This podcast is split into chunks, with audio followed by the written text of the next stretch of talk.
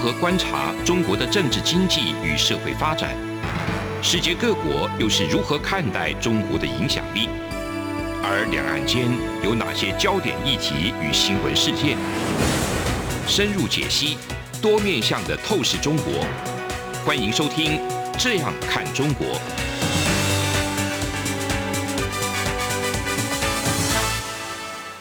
各位听众您好，我是主持人蔡明芳。您现在收听的是中央广播电台的《这样看中国》节目，蔡明芳时间。我们今天要谈的主题是在面对新的这个国际情势之下，台湾政府呢应该要对于未来的局势呢，可能要再做更紧密的一些准备哈。我想在上礼拜台湾的这个国庆演说当中，那总统其实有特别提到。在面对这个新的局势之下，那我们的经济战略要是什么？总统当然第一个提出他在第二任的时候所提出来六大核心的战略产业，那要赶快去布局以及推动。那另外一个比较重要的是在国际经贸的合作方面，也有提到了我们在上礼拜节目之中也有跟各位听众朋友分享的，台湾跟美国进行所谓高层的这个经济对话。那在全球的供应链重组以及科技合作上面，还有这个基础建设等等的一些领域呢，那要在寻求更多的这个合作的空间。那特别是我们上礼拜在讨论的主题，台美呢基础建设融资以及这个市场建立合作架构呢，已经先签署了所谓的这个 MOU 哈。那我想这个是我们未来在面对疫情之后。以及美中的这个科技以及贸易冲突之后，那台湾会面对的一个比较大的一个变局。另外一个比较重要的是，总统当然他也提到了，哦，我们必须要在面对这样的一个变局之下呢，要打造台湾成为这个国际资本、人才跟数位技术汇流的一个重镇。那特别是在这个供应链重组的部分呢，最重要的元素资本以及人才。以及数位经济时代一个核心的技术，我想其实就资金面而言，资本面而言，台湾在资金这一块是不太缺乏的吼。这一点从我们的这个中央银行的一些统计数据，我们都可以看得出来。我们直接金融、间接金融的一个比重可以看得到。那人才的部分，我想这个是比较呃需要我们真的要去好好重视的。就是说，我们接下来呃，我想这个最重要。像教育部这样的部会呢，那可能要跟经济部、跟科技部好好去合作。就人才的方面，我们应该要怎么样来训练一些在未来希望跟国际先进技术接轨这些基础的核心的一些课程，应该要怎么样去布局？台湾当然，我们政府单位。不用为了特别的厂商来做人才的布局，但是如果在目前我们可以看得到的，包含不管是现在大家在谈的五 G，以及未来的六 G，或者是大家在谈的 AIoT 这一些这个未来的一些应用的这个产业呢，我想我们政府如何透过一些呃在教育部跟大学以及产业间的合作，透过一些课程，特别是基础课程的的一个规划。让我们可以慢慢的去培养一些核心的人才，那让这些人才未来可以不只是为台湾的产业所用，也是为国际的产业所用。我想这个是我们必须要提前去好好布局的哈。所以我觉得总统在这一次的这个演说里面，他特别提到这个重点的部分。其实我想人才以及未来数位经济想要走的一个方向。我想，在这个主要的国家，特别是像欧盟，他们都有非常明确的一些方向。我想，在这个部分，我们政府应该要提早做一些因应。哦，那对于过去既有的产业，当然你已经有掌握，但是未来新的产业，我想在过去的一些人才的培育上面，是跟新的产业是比较无法接轨的，所以。一方面是对既有的人才如何让既有人才可以跟新的技术做接轨，第二个是对未来我们新的这一些要进入大学、要进入职场的这一些新的这个新鲜人呢，你要怎么样让他们可以学到跟世界主流的技术、主流的产业方向比较接近的一些基础课程呢？我觉得这个是我们国家未来需要再更重视的一个部分。那我想在谈论这个面对这个新的局势之下，其实我们可以从上周呢财政部他所公部的一些数据来看吼，那财政部在十月十七号吼公布了这个台湾九月份的出口数据。其实这整个出口数据呢，它显示呢是非常非常正向的哈。它所显示的正向的地方在哪里呢？其实我们九月份的出口数据呢，它已经是自七月份以来哈，连续三个月呈现出口的正成长，出口的总值更是突破了三百亿美元，来到了三百零七点一亿美元。这个是历年单月出口突破三百亿美元的一个次高的记录。那出口会有这样的表现，我想我们过去在节目之中也有特别跟听众朋友们强调，会有这样的表现，最主要是来自于电子零组件以及资通讯这个视听产品的一个贡献。不管是电子零组件还是资通讯产品。这个我们在过去节目之中跟大家所提到的是说，那一集节目在跟大家澄清一个观念，就是说不要看到台湾对于中国或对于美国的出口在增加，就认为台湾对于中国的依赖好像没有减少，那就衍生到了好像整个国家在对于这个过去不断的去布局新南向，或者是跟美国有更好的一个经济的互动。其实是没有改变我们出口结果，那这整个说法刚好是相反的。为什么呢？大家都知道，在之前的节目里面，我们跟大家提到，我们今天之所以我们会有很多的电子零组件的产品会出口到中国。大部分其实是集中在半导体，那这个部分刚好是受到美国对于华为科技管制所产生的影响。那你也可以预期未来，如果真的对于中芯的管制再进一步的加强的话，不管是中国对于我们台湾产品的需求，或者是美国的厂商、欧洲的厂商对于中国产品的需求，可能都必须要依赖台湾的厂商来生产，所以。我想，我们财政部也有提到，就是说，未来中心的一个效应，可能也是对台湾的出口来讲，它应该会是一个好消息。那至于其他的视听产品来看的话，那主要就是肺炎疫情对于整个远距开会、远距产品的需求的增加所导致的一个结果。在目前，我们可以看到。以目前台湾的这个出口的表现来看，其实是优于世界的许多国家的，包含像美国这些先进的国家，或过去与我们台湾一直处于这个拿来被比较的一个基准的国家，就是韩国。那当然，韩国的厂商。它有很大的几率可能会因为这次华为的产品被管制而得到好处。为什么呢？因为华为现在高阶的手机无法出来。那过去与这个韩国的三星在争一二名的这个中国的华为呢，其实受到管制以后。那韩国的三星就会间接得到好处，甚至连日本的 Sony 都可能因为华为的手机被管制而得到一些好处哈。我想这个是对其他国家厂商的一些好处。可是呃，我们比较担心的一件事情是说，从上次的节目之中，我们就已经跟听众朋友分享了。过去我们纳入台湾跟中国 ECFA 这种早收清单的一些传统产业的产品，其实在这一波疫情之中是受到极大的伤害的。哦，那包含像我们财政部所指出来的矿产品啊、化学品啊、基础金属的这一些制品呢，其实都成长呢都有减缓的这个趋势，而且需求下滑其实是蛮多的。所以你可以看到，对台湾的产业而言，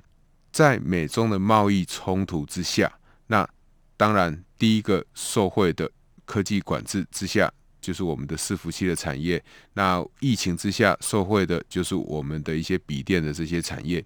不管是哪一些产业，我们的一些原物料的，或者是矿产品的，或者是像工具机产业的这一些业者呢，其实都没有在这一波疫情或者是美中的科技管制下得到好处，反而是因为这一些厂商，他们都必须要出口到中国去，不小的比例的厂商，他们的市场是在中国。那中国它现在经济下行了，厂商的这个投资的需求也跟着降低了，所以呢，他们对于新增的这个机器设备的需求也就进而降低，所以它也就会间接导致台湾许多过去以中国为主要市场的厂商呢，它就会受到很大的这个伤害。那在短期之下，我想在短短的这一两年内哈，我们是没有办法看到这个情况会有所好转，会有很大的转变，因为中国经济在下行是不争的事实，厂商在移出中国也是大家都可以看到的一些数据。那如果今天大家对于中国的投资还是一头热的话，其实中国政府它根本不需要去做所谓的资本管制，因为如果你的资本都是不断的在流入，你根本不需要去特别做资本管制。那你可以看到，这个中国政府目前它所采取的这种严格的资本管制，而且管制的这一种限制措施是越来越严格的情况之下，可以知道资金外流压力是很大的。虽然我们看到近期人民币可能因为美元的贬值而得到一些好处，但是整体而言，整个中国资金要出口的这个结果呢，我想趋势还是没有变的哈。因此，我们在面对未来这样的经济局势之下，特别是对这一些传统产业，那政府应该要怎么样去帮助？我想是未来政府会面对的一个比较艰难的这个挑战的课题哈。我想节目到这边，我们先休息一下，我们等一下继续来谈谈这个产业发展的一个落差，到底政府可以怎么样去帮助这些产业？这里是中央广播电台的《这样看中国》节目。节目稍后回来。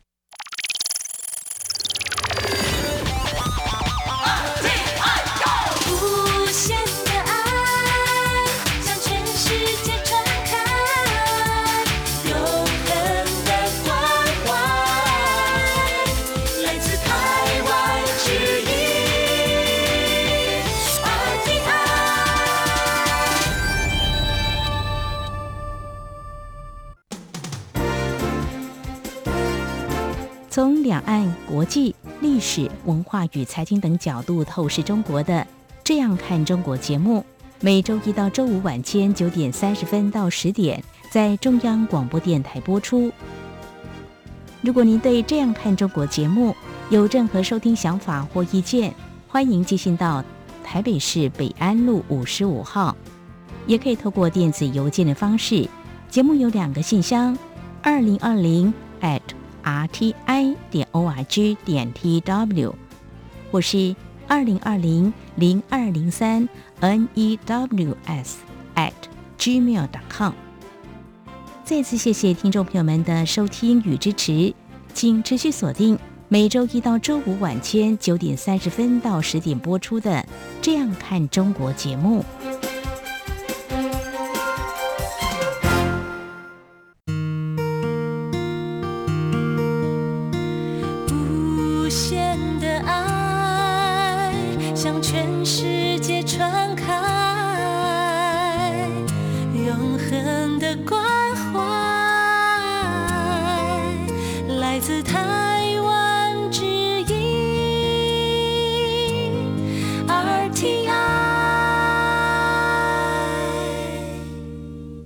各位听众您好，我是主持人蔡明芳。您现在收听的是中央广播电台的《这样看中国》节目，蔡明芳时间。那我们持续要来探讨刚刚所提到的。财政部在这个十月七号所公布的一个数据，就是说我们在许多过去传统的一些产业呢，他们在出口的部分其实大幅的衰退。虽然这个衰退幅度或许有一点缩小，但是如果整个全球的经济它是下滑的，特别是中国的经济成长下行的速度又比较快的话，那对于我们许多过去依赖中国市场这些传统产业，确实会带来很大的一个伤害哈。那这一些传统产业过去，它当然也有创造不少的就业。如果这些传统产业它开始经营上面对问题的话，对于整个就业市场的冲击也会慢慢的扩大。除了这个传统产业它所面对的整个经济的下滑以外，那其实更重要的，我们可以发现一件事情，就是美元它因为这个美国联准会它的无限量化的 QE。就是量化宽松政策呢，那整个国际美元是处于弱势的。换句话说，你可以看到我们台湾近期呢，新台币它是不断的升值，甚至升破了我们所谓这个现任央行总裁杨金龙先生的一个防线。那大家现在在看，它是不是会升破过去前总裁彭淮南先生的一个防线？我想不。管他是升破哪一位现任总裁或过去总裁的一个防线，他告诉我们一件事情，就是整个新台币的升值的趋势是非常非常明确的。当这个升值的趋势非常明确的，那背后其实就隐含对于台湾的许多出口的产业就会带来非常不利的影响。那我们如果这一些出口产业它会面对不利影响的话，其实这一些出口产业他们。一方面面对汇率波动的一个风险，二方面面对肺炎疫情之下整个全球经济下行导致需求以及投资的需求不足的情况之下，这些产业未来面对的一个经营状况呢，我想会是更不利的哈。那在这样不利的一个经营状况之下，我想我们必须要这个提醒这些中小企业，可能真的要去提早应应。这一个汇率的一个风险哦，我想整个汇率的趋势它是走得非常明显，这也不是政府能力的范围所及，它可以去减缓这样的一个波动的风险的哦，因为毕竟政府我们央行的资源，我想还是相对有限的。那如果你过度的去影响货币市场的话，你也会引来美国政府的一个关心，所以大家可以看到。包含我们刚刚在节目一开始所提到的美中的科技管制，以及肺炎疫情的影响，再加上汇率波动，也就是美国量化宽松一个政策，这三个影响因素，其实都对于许多中小企业带来非常不利的影响。那我想，这个是未来我们中小企业会面对的非常大的一个风险。那我们的寿险业，当然它也就面对汇率的风险。除此之外，其实我想在这里也要跟各位听众朋友分享一件事情。我们在长期以来，哈，当然我们都会害怕原物料价格的上涨、生产要素价格的上涨会影响到厂商的获利。可是，如果当原物料或者是说，特别是一些厂商需要用到的水跟电的一个价格，如果该涨而未涨的话，到底对厂商而言，它是伤害还是帮助呢？我们以最近这个台湾的水库开始缺水为例来谈论这个事情。虽然我们目前看到很多的台湾在海外的厂商，当然很大的一部分是在中国设厂厂商，他要移回来台湾。在总统的这一个国庆演说里面也有提到这样一件事情哦。虽然这个东西看起来是非常乐观的一件事，可是不要忘了，台湾现在也正面临所谓的呃水库这个蓄水量过低的一个问题哦。许多主要的水库它的蓄水量更是跌破了百分之五十。在这样的情况之下，如果老天爷没有继续降雨的话，我们就会面临无水可用。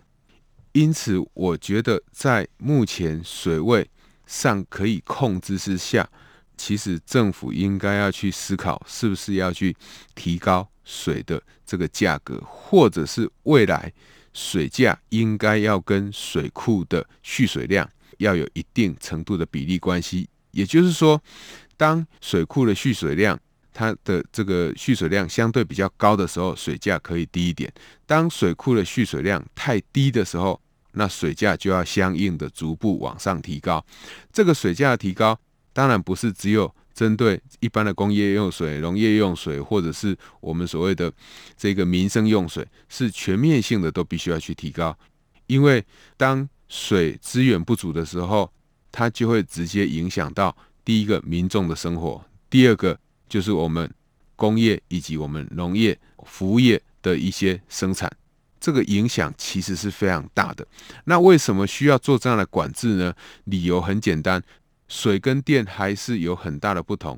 电我可以透过核能，我可以透过太阳能，我可以透过风力，或者是这种沼气，或者是传统的石油、重油发电，或者是像使用这个煤矿、天然气等等，它的发电方式有非常非常的多。当然，有很多人对发电的这个呃对环境的影响是怎么样，这个不是我们目前所要谈的。我要提的是说，电它比较可以找得到其他替代的方式来发电。水你是很难跟老天爷去挑战的。老天爷一旦没有降雨的话，你的水资源就会相对比较缺乏。所以在目前我们已经面临水库的水位慢慢在降低的情况之下，政府除了说开始要进行夜间的减压，或者是对于这种农业的用水的一个限制，或者是停止我们的一个稻作。这些比较消极的措施以外，我觉得积极的做法应该是要从水价去着手。那当然，我想有很多的人就会认为说，在疫情之下，那我们已经在经营上面对很大的冲击了。那政府如果这时候再调高水价，可能会对企业带来不利的影响。那我想各位听众朋友要注意，水价这个东西，它是有营业，它是有生意，你才要付费的。这个是我们经济学里面所谈的变动成本，也就是说，它会跟你的产量成正向的一关系。就是说，当你的产量越多的时候，那你的用水量才会越高。所以，当你面对疫情的冲击，当然我知道你的生意不好，那你的生意不好，其实你的用水量也不会太多。所以，如果以生意不好，以面对的这个疫情的冲击，然后导致你的生意萧条，然后来。来这个抗议政府说不能涨水费的话，这样的想法其实是不太合理的。为什么需要涨水费呢？因为刚刚提到的水资源是相对比较有限，所以一旦水面临比较大的一个缺，这个有可能会有面对稀缺的这个风险的时候呢，我们政府应该要去想想看，如果真的要用水的话，这个水可能必须要给哪些产业来使用。特别是我们目前一方面又希望台商回台，二方面又希望加入呃美国政府所提出来的这个经济繁荣网络。那不管我们要加入什么样的一个组织哈，我想目前台湾的一个供应链的一个重要性，已经在这段期间得到的一个非常重要证明，就是我们供应链的一个重要性。那供应链就是要必须要透过生产。生产水跟电以及劳工是这个无法避免的，所以当很多的产业要回来台湾的时候，也不断的希望政府可以增加给他们外劳的使用量。那一样的道理，当这些厂商都回来台湾的时候，是不是我们的水资源的需求也会大幅的提高？那如果老天爷持续不降水的话，我们水的一个需求不断提高，但是水的供给却无法增加情况之下，水的缺乏。这个我想很快就会面临挑战了哈，因此我觉得如果真的要解决这样的问题，可能政府也要在现在水资源还这个足够用的情况之下，我想要提早对于水价的一个定价要有所谓超前布局的一个想法哈，否则一旦到水资源真的匮乏的时候，那一方面你有可能导致连原来这个订单满载或者是生产效率很高的这些厂商，他也无水可用。那原来本来就没有生意的厂商，因为你这个错误的一个定价的政策，导致他还是可以继续去营业，但是这个营业其实是亏损。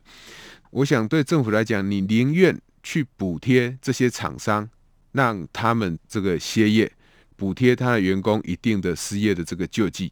那如果你让这些厂商为了让这些厂商可以继续这个营业，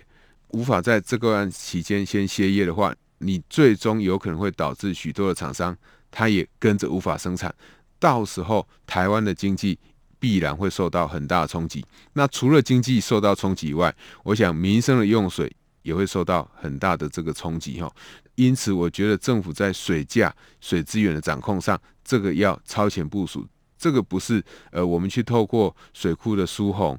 它是可以去解决的。目前就是你看不到降雨，特别是我们中南部的地方，在我们目前台湾的不管是南科以及未来想要发展的一个桥头的这个科学园区，那这个都是未来台湾经济另外一个会成长的动能的所在。那在最近这个台风完全没有进来我们台湾中南部的情况之下，那中南部的水情其实也表现得非常不好。一旦没有水可用，我想你有再多的供应链重组，对我们台湾都不会有太大的帮助，因为厂商根本无法生产，无法好好生产，那民众也无法安心的使用这些水资源。所以我觉得。天下没有白吃的午餐的情况之下，政府应该要提早对于这个水情呢有比较积极的一个因应的措施，否则如果让这样的一个情况呢持续下去的话，我们的水库的用水蓄水量到百分之四十到百分之三十到百分之二十的情况之下，那政府才要开始做一些比较积极的应用动作，我想会已经来不及了。好所以我觉得这个是在目前大家认为台湾经济看起来是持续向上的情况之下，呃，我们产业未来会面临的挑战哦，这个跟发电是完全不一样的。我可以鼓励民众在各自的家里都装设太阳能面板，去减少对电的需求，但是我无法要求民众都去自建水库，降低对这个国家水库的一个依赖哈。这个是完全不一样的一个逻辑，所以政府在对于用水的定价跟用电的定价，不要一再的只想说我不要去提高价格，那让民众觉得说政府可以维持这个水价这件事情是好事，这个有时候到最后会是伤害到整个国家的经济，以及伤害到人们生活的一个稳定哈。这个我想是未来政府必须要特别小心的。那这种水资源的问题，如果没有做好控管的话，它当然就会影响到整个经济未来的一个走势，就会对就业产生影响。所以，我们对于许多的这个厂商，如果他真的生意不好，比如说我们现在很多的饭店业者，他的经营状况其实就真的不是非常好。如果饭店它有比较高的这个用水比重的话，那政府应该要给予这个限制。那我们同意，你也可以对一些受到疫情影响的产业有一些这个水的资源的补贴。但是补贴有很多的方式，你不要在水资源上做补贴，你可以在劳工的雇佣上，你可以在这个薪资上。或者是一些这个其他的就业的辅导措施上做一些补贴，或者甚至是厂商的利息上做补贴，有太多的方式可以协助厂商渡过难关。但是对于资源这个稀有的这个资源、稀少这个资源呢，我想政府应该要提早重视如何让资源有效的利用，才可以让我们整个产业呢往正向的方向去发展。以上就是今天中央广播电台的《这样看中国》。今天节目探讨的是，在面对新的国际形势之下，以及面对水资源逐渐稀缺的情况之下呢，那我们的政府如何来帮助我们这些厂商渡过难关？如何了解厂商的需求？那协助我们的厂商可以安定的走向世界。我是主持人蔡云芳，谢谢您的收听。从两岸、国际、历史、文化与财经等角度透视中国的《这样看中国》节目，每周一到周五晚间九点三十分到十点在中央广播电台播出。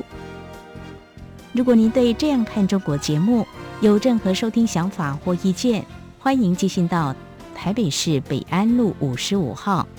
也可以透过电子邮件的方式。节目有两个信箱：二零二零 at。r t i 点 o r g 点 t w，或是二零二零零二零三 n e w s at gmail dot com。再次谢谢听众朋友们的收听与支持，请持续锁定每周一到周五晚间九点三十分到十点播出的《这样看中国》节目。